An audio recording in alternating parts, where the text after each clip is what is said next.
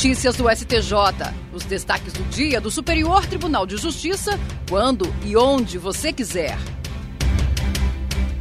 Olá, esse é o boletim com alguns destaques do STJ.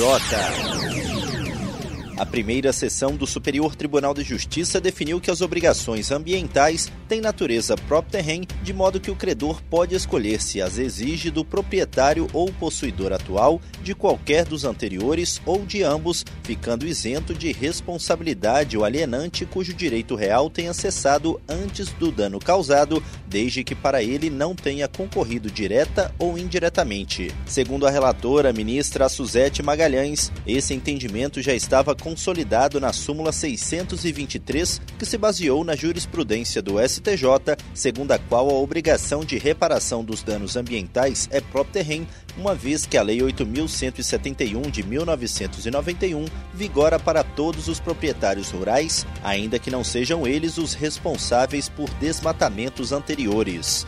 A ministra citou precedentes do tribunal e esclareceu que o titular atual, que se mantém inerte em relação à degradação ambiental, ainda que pré-existente, também comete ato ilícito. A relatora lembrou que a legislação atribui expressamente caráter ambulatorial à obrigação ambiental ao dispor que elas têm natureza real e são transmitidas ao sucessor de qualquer natureza no caso de transferência de domínio ou posse do imóvel rural. Ela ressaltou ainda que o titular anterior do direito real que tenha causado o dano também se sujeita à obrigação ambiental, porque a responsabilidade civil nesse caso também é solidária. E segundo a ministra, é permitido ao demandante escolher dirigir a ação contra o antigo proprietário, contra os atuais ou contra ambos. Esse entendimento foi firmado sob o rito dos recursos repetitivos, e isso significa que ele vai orientar os demais tribunais do país quando julgarem casos semelhantes. A terceira sessão do Superior Tribunal de Justiça vai decidir sobre o rito dos recursos repetitivos se nos crimes praticados contra a dignidade sexual configura bis in idem a aplicação simultânea da agravante genérica e da majorante específica do Código Penal.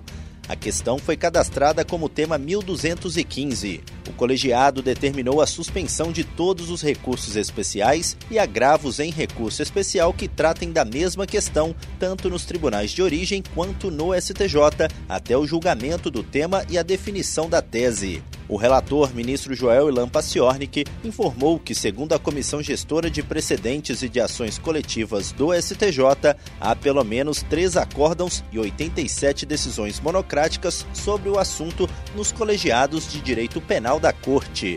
Nesses precedentes, conforme destacou o relator, o entendimento foi no sentido de que nos crimes contra a dignidade sexual não caracteriza bis in idem a aplicação simultânea da agravante genérica e da majorante específica do Código Penal.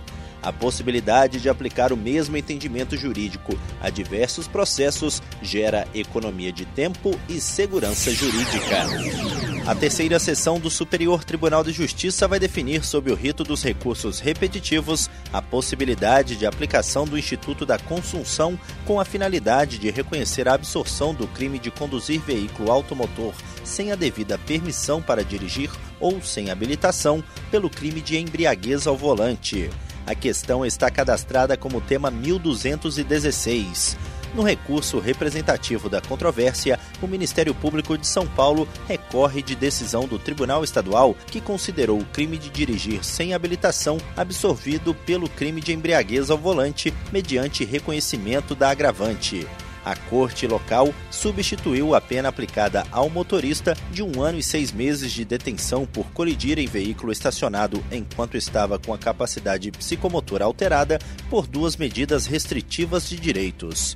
Como consequência, a pena definitiva pela prática de ambas as condutas ficou em 30 dias multa, mais suspensão de obter a habilitação por dois meses. Para o relator, ministro Joel Ilan Paciornik, a questão jurídica em debate atende aos pressupostos da multiplicidade, além de possuir potencialidade vinculativa.